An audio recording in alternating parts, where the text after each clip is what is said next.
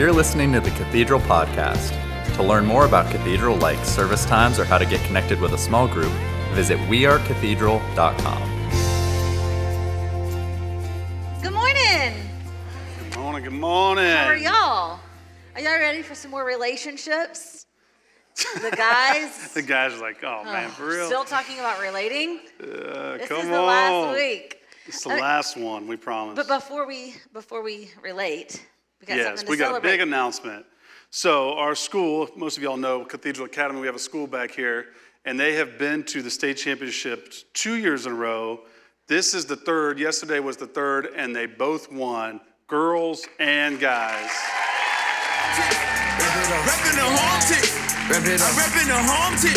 Yeah, you think you can hold me? Wow. Reppin' the home team.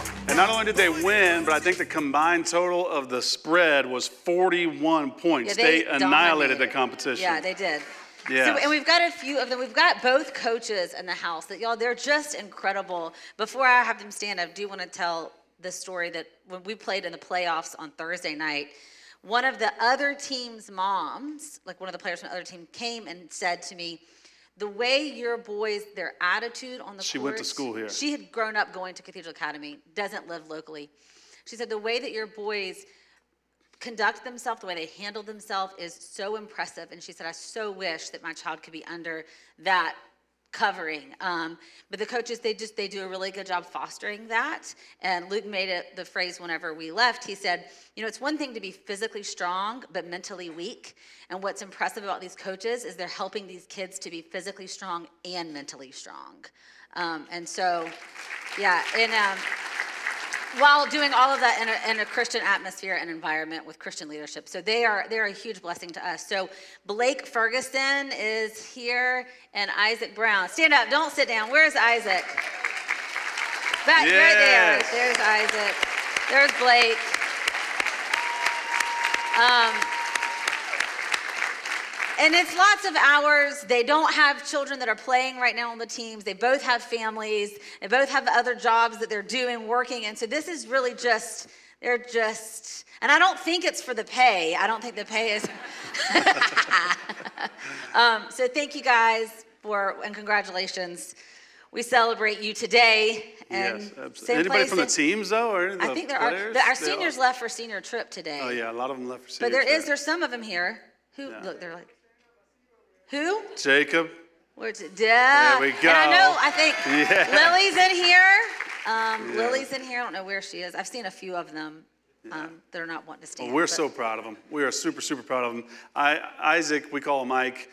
Uh, he's the athletic director. He was athletic. This was his first year, and we told him His we first year at Cathedral His first year at Cathedral, um, and we told he came from a college coaching level, and now he's our athletic director, and he is the absolute perfect fit. He's everything we were looking for, and this is the fruit of that first year. Um, but I, we, I remember sitting around an interview table with them, and I said, you know, winning is not our most important thing here. They, these kids, they have to watch you. They will watch you in the good and the bad. And what you teach them, whether you win or lose, is more important than whether you win or lose. And I, you can't say that to every coach. You know what I'm saying? Most coaches would be like, well, if it's not about winning or losing, we're gone. We said, we want to win, but we also want them to win at life. And these two guys role model that better than anybody I've ever seen. So there you go. They do.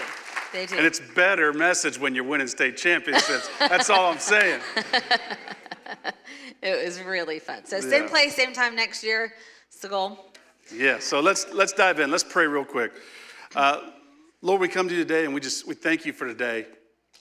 I felt like during worship you just said, let's just sit down and have a cup of coffee. Let's just imagine ourselves sitting in a living room right here and just talking to God. Lord, we pray that spirit over this room right now. We pray that you just sit here right here in the living room with us over a cup of coffee on this cold morning and just speak to us. Lord, we're open. We want to know what you know. We want to hear what you have to say. Lord, move our hearts, and we ask for your presence to be thick in here today. In Jesus' name, amen. Amen. Amen. So today's our last uh, week talking about how can you can you relate, and we're going to focus on friendships today. Although a lot of what we say um, can be applied to all relationships, I would say, but we want to focus on friendships. And the neat thing is when you look at God and you look at Jesus coming to earth, you get a picture of Jesus's intention, the Lord's intention for our lives, um, because the whole goal is to relate. You know, there's a lot of false religions out there, and the goal of the religion, the whole journey, is works. And you have to do this, and you have to do this, and it's all about how much can you do. Jesus is all about having a relationship with us. And so that means you and I are created as relational beings. We were designed to relate. And so when Jesus is here, you see, you get the full picture because not only we're supposed to relate with God the Father, and then you're supposed to relate with each other and build connections and relationships. Um, at one point, Jesus was asked, they said, You know, God, tell us what is your will for us? Like, what is the main goal for us? His disciples are asking Jesus. And Jesus responds back, He said, This is it. This is your goal. Love the Lord your God with all of your heart, with all of your soul, and your mind, and your strength. And love your neighbor as yourself. So now he was created us as relational beings. He's lived a life that was an example of how to be the relational being that he's called us to be. And he's saying, that's your number one goal. Love me, love them. Build a relationship with me, build a relationship with them. And the cool thing about God, I think, is that He designed us to do that. That's what we're supposed to do. But unlike in a system of works where you can get weary and tired and it can be exhausting and draining, God designed us to do that, and then in return, we get filled up. So now He says, Love me and love each other. And when you do that, there's going to be something that's going to happen on the inside of you that is going to give you a level of joy and of peace and of belonging and connection and purpose. And so now God says, You do it, I'm going to fill you back up with it. It's really cool. Even C.S. Lewis makes the phrase, and I think that most men in here can appreciate this phrase. C.S. Lewis says, Is any pleasure on earth as great as a circle of Christian friends by a good fire? Mm, that's what I'm talking about. Um, but there's there's just truth. So you as a human were not meant to do life alone. You were meant for a level of connection. Um, the writer of Ephesians put it this way If one falls down, his friend can help him up, but pity the man who has no one to help him. Because the truth is, we all, there will be difficult times in our life. There will be hardships. There will be financial hardships. There will be moving. There will be a loss. Someone will get sick. Someone in your life will die. And the importance of having a community of people around you that you're connected to is really important. That's why it says pity someone who does not have that. Um, and this friendship that we're talking about today is different. Like, you can say, I have a friend. So, like, ah, yeah, I have a friend that works down at the doctor's office. They can get you in. That like a friend. Friend, there's a thousand different shades of friendship. Today we're talking about your people, like your close knit people. Because there's a level of intimacy that has to happen, that is supposed to happen for the friendship to be what God called it to be. We use the phrase intimacy and break it down as an into me, you see. So the truth is, there's a desire in life for you to see and know all of me and yet you still accept me. That's where something shifts on the inside. So you see into me, and at that point, you're waiting on the verdict back from the friend. Do you see me and do you accept me? And I think that there can be a real crisis in life when you get to a place and you realize, I don't have that friend. I don't have those friends. And I think um, it's one thing to have friends, but not have that level of friendship. Yeah, we uh, actually talked the other night. We were at a young Bible study, and I was talking with the guys around a fire, like C.S. Lewis told us to. And we were sitting around a fire, and they had a ton of questions about friendships. And one of my questions back to them was, um, How do you?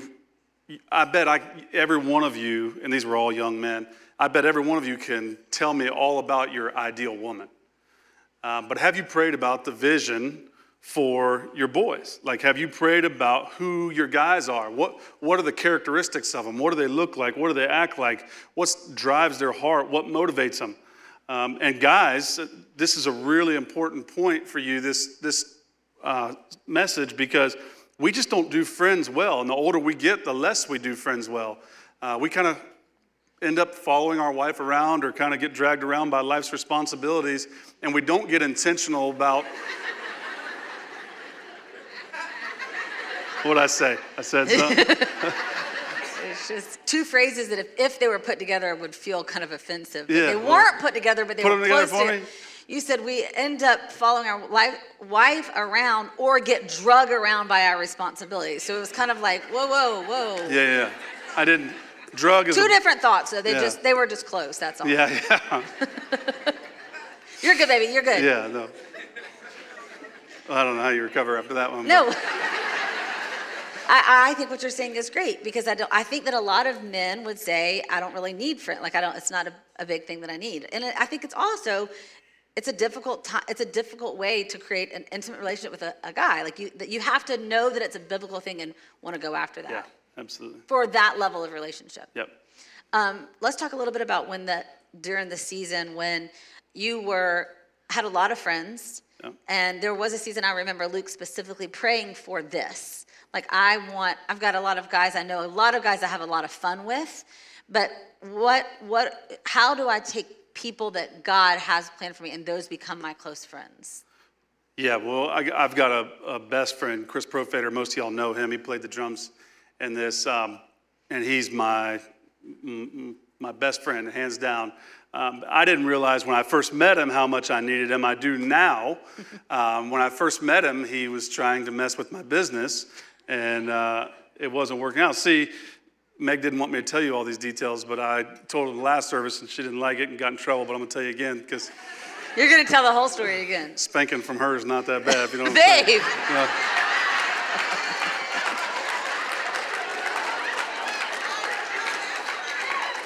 Your mom and dad aren't here. They're watching. oh. I pray they slept in. Okay, you're going to tell the whole story. Y'all, everybody in here that maybe you're visiting, but Luke wasn't always walking with the Lord. So before, so this is pre Jesus. Yeah, so in college, I had this system. We, and Saturday, we had a house. We lived on the wrong side of the tracks. It was a great little uh, beater of a house, and we loved it. Um, and we could kind of do whatever we wanted with it. On Saturdays, we would play a football game. On Saturday nights, I would invite everybody over. We would have a party. Um, and the great thing about South Carolina, I realized, was that Sunday they didn't sell alcohol. So I had this little system that I worked out that I was on Saturday night. You came in. I can't believe to- you're telling the story right now. He didn't. You didn't finish it at nine o'clock. Okay. Fin- Anyways, getting high. we're in it now. We're in it. Um, so they, so I had this system that on Saturday night, yeah, I would welcome you, come on in. Everybody brought their own alcohol, their own treats or whatever. And I had this way back garage that was kind of creepy, that was like at the back of the property. And I would take your alcohol and I'm going to store it and refrigerate it for you in this refrigerator that the more you drank, the more you forgot that alcohol was there. Because on Sunday, anything I had left in that fridge, I would sit out in my front yard and sell because everybody still wanted it. And I lived in a kind of neighborhood that on Sundays everybody drank. So, illegal or not, I had a good little thing going there. Entrepreneur, there you go. yes. Entrepreneur. It's just, just Taught from my dad. So, dad, there you go.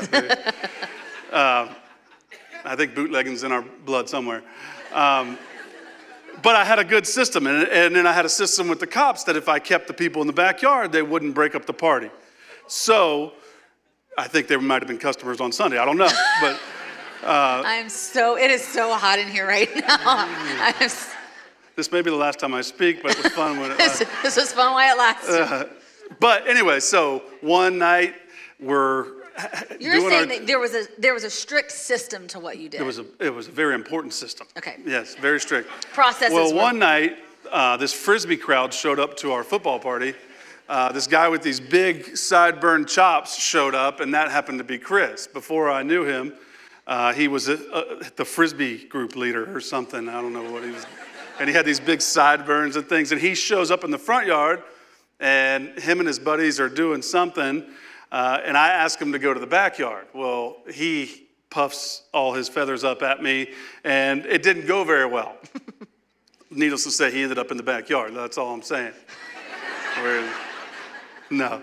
Yeah. But it, it didn't go well. He ended up uh, in the backyard. The next time I see Chris, I am now. Like a year, like two years later. Yeah, it had been way down the road, and I'm at her family's. My grandmother's house, my her dad's. grandmother's Thanksgiving meal, and they like put you in the back room with this little foldable table. Um, and it was like me, Megan, and then Chris shows up, and I'm like, this is crazy. Luke was like, "What are you doing here?" And Chris was like, "What are you doing here? This is my family." And Chris was like, "No, Megan, no, you're not." And I was Like like, so ashamed that I she brought me to the thing. So there we sat in Grandma's sunroom with Luke and Chris. eating turkey and dressing. He had them big sideburns. Uh, but at the time, I didn't know I needed him. Now I could, I've done life with him for over 20 years, um, and I can honestly say I can't do life without him. He knows me, he loves me, he knows what I'm good at, he knows what I'm bad at. I do the same for him, and it's just been an incredible, incredible friendship. And that's what we want to talk about today is that friendships don't just happen. You have to work at them and make them happen. So what we want to do today is we want to go through the acronym of friend and give you what to look for for those kind of friends and they will also tell you what how to be one of those kind of friends. So um, let's let's do that. Let's start with the F. Um, a good friend is a fighter. Yes, someone who will have your back. Um, they, they got your back. They always got your back. You, you, your, your name is safe in their mouth. Um, the way we like to say it in our group is if somebody feels comfortable enough saying stuff to you about us, why are they so comfortable saying it to you? That's how you know who's got your back. When, does that Period. make sense? Period.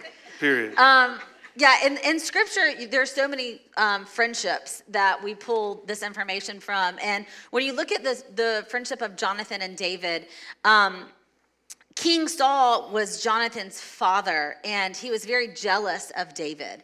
But the Lord bonded Jonathan um, and David together in a really unique friendship, and it was one that he was willing to fight for his friend no matter what. In Scripture, this is the way it's, it's explained. In 1 Samuel 18, he says, As soon as he finished speaking to Saul, the soul of Jonathan was knit to the soul of David, and Jonathan loved him as his own. And Saul took him that day and would not let him return to his father's house. Then Jonathan made a covenant with David because he loved him as his own soul. So you're looking for a friendship that is going to fight for you. Now, um, let me let me take something right here and make sure that it's not being misconstrued.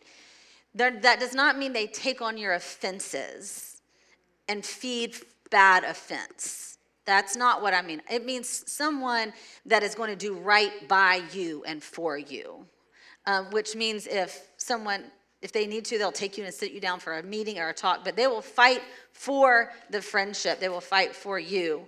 For instance, I got three teenage girls that are now at the place where boys are noticing them. And I've got about 20 guys over here that are with me the moment I say, this little boy needs to be beat up on the playground. We've got to go. I've got some fighters in my group. But speaking of Chris, I remember one day we were as a fighter, I was and being knit. There was one day we were in the intercoastal waterway. We were on the boat, and all of our families were on the boat. Little kids, there was five little kids in floaty bathing suits and life jackets, and they're um, coming at us. We were in a no wake zone, so you're supposed to be going slow. But coming at us is this boat that is going all over. I mean, we can just see it. And it's like you can't quite, you don't know where to go to get out of its path because of how much it's weaving. And it is flying at us. And it is quite a bit bigger than the boat that we were in. One of the scariest things I've ever encountered.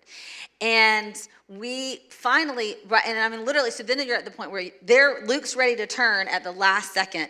And me and Leah are like, praying, praying, and screaming at the guy, praying, praying, and screaming at the guy. And at that point, the kids know it's complete turmoil because everybody's screaming, trying to get the person to stop. Well, we turn right as he's coming. Luke turns the boat so he doesn't hit us. So now he is behind us, and the boat stops, But when he came by us, he was and like he's this. like this. So so passed out he, drunk. So he woke up and he's cranking the boat up and trying to go and leave. And Chris, everybody else is, the kids are hysterical. In so full dad mode. ten- Chris in full dad mode is standing on the back of the boat. You almost killed me. You almost killed my family. These are my people. These are my people. I love them. I love my family. You almost killed them. I mean, it was the deepest level of passion I have. I'll never forget the vision of him doing that. And, and every time I read that verse, when it says that he was knit, Jonathan made a covenant because he loved him as his own soul. Like it was, that's what you need. You need someone that loves you. They're going to fight for you, for the betterment of who you are. Coming to find out the driver was drunk Eddie, wherever he was. kidding. Kidding. All right. That's the F. The R is Right. They will lead you and take you to Jesus when you can't or even when you don't want to. yes. Uh, that's a big one. They're going to steer you in the right uh, direction. True friends, I think, are not just going to be there to agree with you. They're going to lead you to the right direction. Yeah. Uh, so it's so many. I I see so many, especially guys. We we hang out with the people that are fun and make us laugh. And you'll notice fun is not on here. Every one of my guys is super duper fun, but these are more important than fun. Fun's easy to find. People who are going to steer you in the right direction is the more important thing. Yeah. Proverbs says this Whoever walks with the wise becomes wise, but the companion of fools will suffer harm. Um, you know, there's a scripture in story, there, there's a story in scripture, and it's found in Mark, and there is a guy who's paralyzed, and Jesus is talking to a group of people, and he's in a room, and it's so crowded that you can't get through. And so the friends can't get their paralyzed friend to Jesus. But you know, there's times in life where you are, we're just paralyzed. We're stagnant in our growth. Some of us have had church hurt. Some of us have had issues, and you don't want to go to Jesus. You're, you're, and even though it's what you need, you're paralyzed from that. These four guys took their friend that was paralyzed, tied a rope to his mat, climbed onto the roof, cut a hole in the roof, and lowered their paralyzed friend down at the feet of Jesus. You need friends that are going to do right by you and say, This is what you, you need this. Even if you don't want it, even if you don't feel like it, I know that this is what's best for you. Those kind of friends. All right, we got a boogie here. Uh, the next one is I, interested. What is going on in your life matters to them the good, the bad, the ugly. Yeah, the good, the bad, and the ugly. Yeah. Um, I'll tell you this story um, really quick. We recently, as in this week, That It's not just a one way relationship, no, it's two way. No. Well, and I think for people, listen, it's super important to have someone that's there for you when you're down. You know, in the book of Job, Job had awful things happen. He had three friends travel from a long distance to come and to check on him. So you need people when you're down, but you need people when good things are happening. It's hard to find someone that wants to celebrate your wins and not be jealous of your wins. So you have to look for someone that can truly be happy for you and someone that can be there when you when something bad is going on. Recently this week, my daughter left a protein shake sitting underneath the couch and she didn't realize it was right at the and it spilt. So about three days ago, I come out and I can smell hmm. moldy milk, disgusting protein in my living room. I'm a smell person. I know it's not on the love language test of the five love languages, but I'm positive it is mine. Like how Luke smells right here is hmm. heaven to me. He'll say sometimes, You're not kissing me, you're just smelling me, aren't you? And I'm like, Yes, I am. So I am sitting, and me and Luke are trying to work on this message, and we're sitting in a living room, and I'm like, babe, the smell, the smell. And you ever feel like men sometimes, they feel like you've got a lot going on, so they downplay it? You know what I'm saying? So Luke says, I can't even smell anything. And I'm like, You can't even smell anything? He's like, No, I don't smell anything. I said, Well, I can't be dependent on you to ask you if my breath stinks anymore, because if you can't smell that, could, you really couldn't smell it. No. That's your story, and you're sticking. And I am a minimizer. I will minimize. I just couldn't smell it. But I, I, I feel like I'm usually pretty rational, but I was not rational for two days. I was, Oh, no, no, no. You weren't. You weren't. I scrubbed and I scrubbed and I scrubbed, and it was like this, this. It was like it got into the padding, and I, and then the more I scrubbed, the worse it got. I mean, I did vinegar, I did baking soda, I did baking powder, I did Resolve, I did organic, I, I did everything, and it was. Consuming me for two days. It was a, it was a situation. And so I- I couldn't get him to care. So I called my friend, I text her, and I'm like, I've got a stain in my carpet. Leah was there in like an hour with a carpet cleaner, and me and her are just cleaning and scrubbing and cleaning and scrubbing. And then we came to the, and I was like, it really bothered her because how much it was bothering me. And I was in the garage like, oh, this needs to be organized. this feels out of place right here. and then my buddy showed up, took the carpet. Yeah, yeah. I looked him in the eye. He knew there was desperation. I, he needed to be there. Fist bump. He took the carpet and left. Yeah, And I, I caught Kent. All is well in the house yeah, now. he he came through. So the rug's gone. Currently, it's getting Yeah. cleaned. Um, but I say that to say the big things, the little things, big things. You guys know that we're we're, we're fostering. Um, uh, almost two year old, the way that our friends step in and care and do life together, whether it's the rug, the, when Luke had his neck surgery, the way they showed up and cleaned out the garage. Like, you, you need friends that are interested in what you've got going on, that Yes. your world matters to them. You know, you know what I'm talking about? You find someone that's all about them and all about their world. Well, find someone that's going to get into your world. I mean, nobody was a better example of that than Jesus coming into our world. So, E, encouraging. They speak words of life and they believe in you. Yeah. So this is probably one of me and Luke's major life verses. Um, in this, um, Scripture is really clear that words do not return void, and that what comes out of your mouth, what is spoken, um, does not return void. And sometimes you don't always feel like speaking encouraging things over yourself and about yourself. So you need a friend that will. And um, so Romans 12:10, this is something that Luke and I started at the beginning of our marriage, and we still do to this day um, says Romans 10 12, love one another with brotherly affection, outdo one another in showing honor. Yeah, that was a that was a verse that Meg and I committed to at the beginning of our relationship. Uh, we heard it at a conference, and we both were just like, "What if we just do this? What if we commit that we're going to do this? No matter, we're going to try to outdo each other and serve each other. Like there's a trophy at the end of every day. What if we do that? What would our marriage look like? And and so that's been a pivotal piece for our uh, for our marriage. But I thought the way you mentioned it at first service was good. Like if a need is mentioned. Yeah, if a need is like if she says she wants something or needs something, I'm going after it. Like I'm trying my best, and the same happens with me. If we slightly say something, the other one's going after trying to fix it. Yeah. Um, and I just think that's kind of how we've all done our life. But um, I think this verse is also to how the four of us lead pastors do life as well. The the thing about friends that is unique is a lot of people will say, "Well, how do four of you run the church?" Uh, we just got back from a pastor's conference, and every pastor there was like, So there's four of y'all. That's weird. I bet that creates a lot. No, it's amazing. It works perfect because we were right. We, we pushed each other to do the right things. We were interested in each other's lives. We were encouraging. We were friends before we had the mantle of leadership. We honored each other before we had the mantle of leadership. We trusted each other. They, we were fighters. They had our backs. We had their backs. We believed in each other. We were encouraging to each other. And because of that, out of that, we get to grow the church. You see, there's no egos. There's nobody fighting for the glory of this thing. One person deserves the glory, and that's Jesus. We have no issues with each other because we're truly doing this together, and we were doing it before we got the mantle of leadership. Yeah. Does that make sense? Yep, yep, that's good.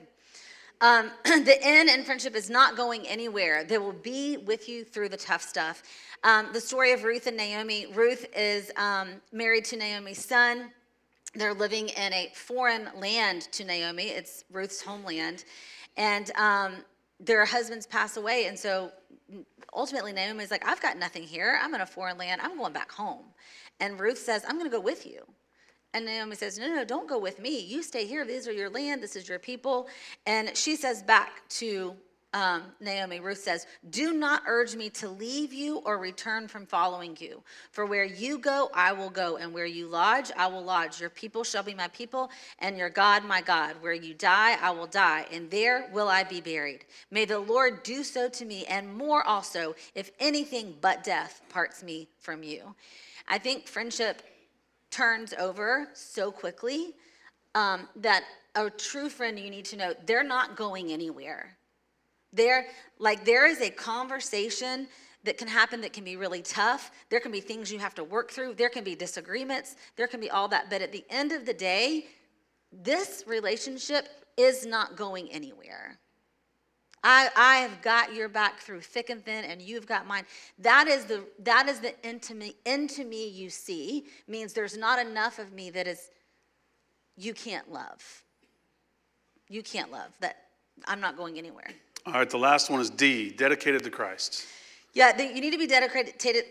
You need to have your friend dedicated to Christ in a way that everything their moral compass is revolves around Jesus' moral compass.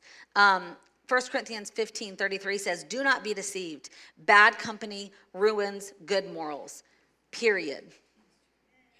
You cannot be around people that are not what we talked about and expect to have a positive outcome. Um, one of the things that Luke and I, what we've been chewing on the, Well, is well, th- that was one of the things we talked about with the with this young group is, uh, you know, you, you hang around fish, you're going to end up smelling like fish.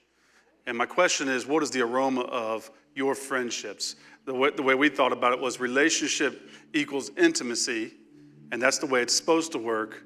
But intimacy equals fertility. And in that intimacy with who you decide to do life with, there will be a baby born. There will be something born.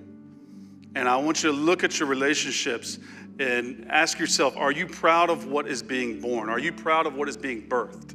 There is fertility and intimacy, and who you decide to do life with will produce something. And I want you to challenge you today is it the right thing? Is it the thing that's going to lead you to God? Is it the thing that's going to make you a better person? Because it, it, you don't get to get fertility without intimacy, they come hand in hand. I just want to know are you, are you proud of what you're building with Yeah, each friendship is a legacy. And the way you do friendship and what you get from friendship is what you pass down to your children. Like it, is it is very important. Luke and I in our first message, we talked about dominating the distance and closing the distance.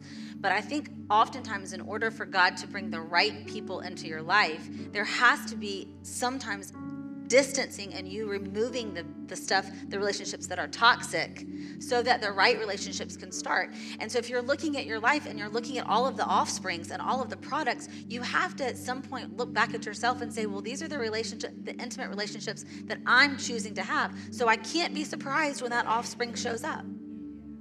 No, there's in a in a way there's no protection from that intimacy. If you are friends, the Bible says bad company ruins good morals. Period. It does. And so your relationship that is is a friendship is going to have offspring.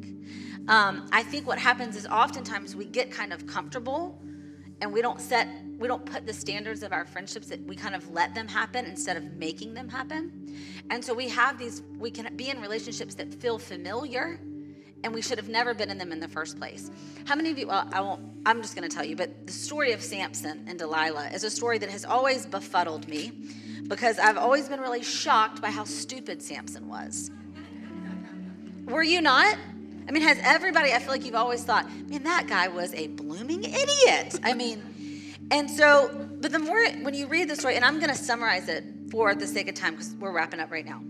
Um, but Samson marries a woman. So, first of all, Samson is born a Nazarite and he is blessed from birth. An angel shows up to his mom and dad and says, I'm, this group of people, the Philistines, have been terrorizing the Israelites for a long time. And I'm going to raise up your son to help defeat and protect our people.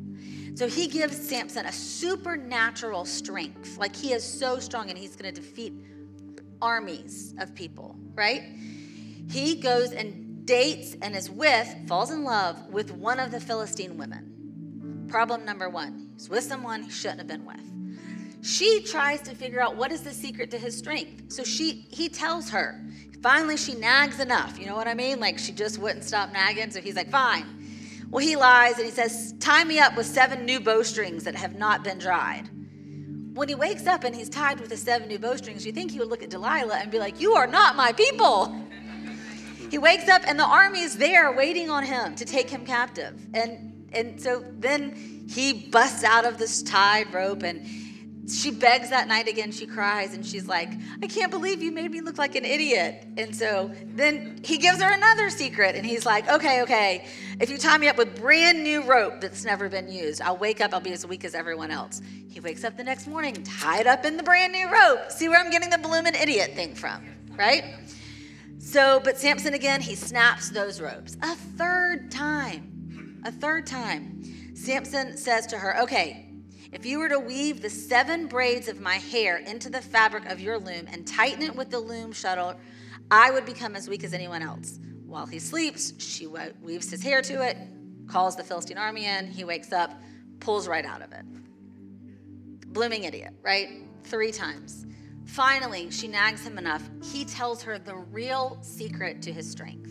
He says to her, My hair has never been cut.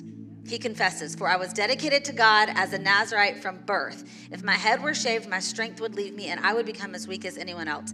Delilah realizes he has finally told her the truth, so she sends for the Philistine rulers to come back. They wake up with money in hand to pay her. She lulled him to sleep, shaved his head. She cries out, the Philistines are here. He wakes up, he goes to shake everybody off like before, and he can't. He's lost all of his power. They take him into captivity where he is forced to do slave work. They gouge out both of his eyes. In the end, he ends up making one last run and killing a group of Philistine people and their governing officials at a party, a lavish party, but he himself was included. So the whole plan of Samson's life was ruined because of his familiarity with Delilah. And I've always thought he was really stupid. But the more you start researching Samson, do you know that Delilah was not or he was ultimately first time deceived? If you look up in three verses at the beginning of chapter 16, it says, One day Samson went to the Philistine town of Gaza and spent the night with a prostitute. So here's the problem he had been with something that was familiar, so Delilah didn't seem out of bounds.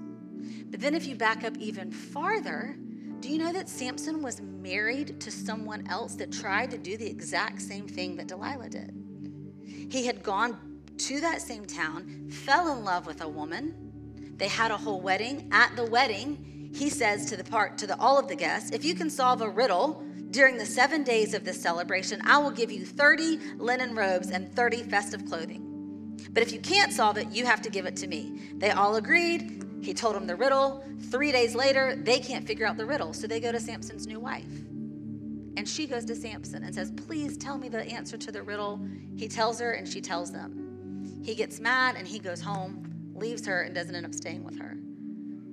So Delilah is the end of the story. That's the end of it. That's where the demise happened. But the demise was able to happen because he was comfortable having intimate relationships with people that were not okay. And the reason that Delilah did not wave red flags is because he had been doing this. So Samson wasn't just a blooming idiot.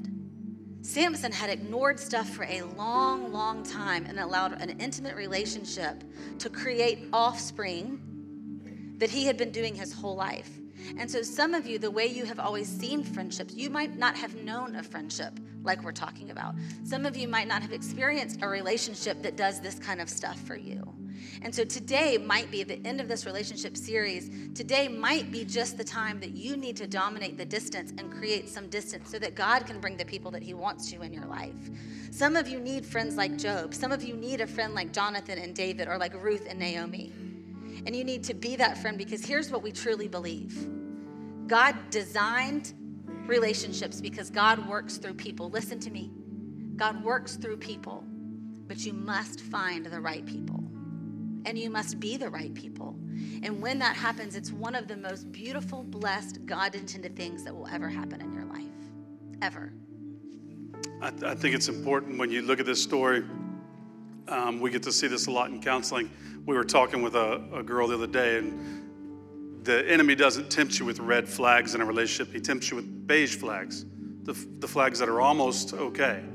Um, but if you look at Samson, he he needed a group of people around him to say, Look, the issue is not women, the issue is you. And when you go through life, we see this all the time. If, if you have an issue that keeps showing up in your life and everybody you work for is out to get you, and you cho- go to business after business after business and they're out to get you, or you go to boyfriend after boyfriend after boyfriend after boyfriend, or you do this, this, this, this, when the pattern becomes real in your life, the problem is not the exterior, the problem is the interior. And we can put the face on whatever problem we want to and just multiply it in our life until we realize, hey, wait a minute, there's something about us that we got to fix.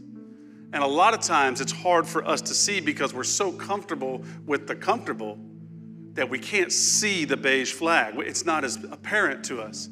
And so we get fooled really easy by the enemy. And so you got to have those friends around you that say, hey, you're treading on light waters. I've seen you do this before. I've seen you do this again. I've seen you do this again. This is kind of your Achilles heel. Let's fix this. Let's fix this. I know you want these friends, but you've got to figure out how to be a friend yourself. It's not always everybody else's fault. When you can start owning those kinds of things and start being the friend you want out of life, God will give you those people. Sometimes we're just not ready for the people God wants to do life with us with. He's not ready to give you that someone until you need to grow through certain things. So I think that's something, that's all we got, baby. That's it. That's it. Let's pray. Lord, we, we thank you for today. We thank you uh, for this series, Lord. We just ask that you bless relationships in our lives. Lord, bless our, our friends, our mates, our work life, our family. Lord, we just ask that you give us wisdom and speak to us the way you've called us to be. Lord, we thank you for all that you're doing in our life, and we ask for your blessings over it. We also have a team going to Guatemala, leaving Friday, and Lord, we ask that you bless that missions team, cover them, protect them. I ask that you help us to pray for them. Lord, we ask that you go ahead and beyond and do some great work there, Lord. Lord, we thank you and we love serving you. Be with us this week as we go out and be better friends. In Jesus' name, amen. We'll see y'all next weekend.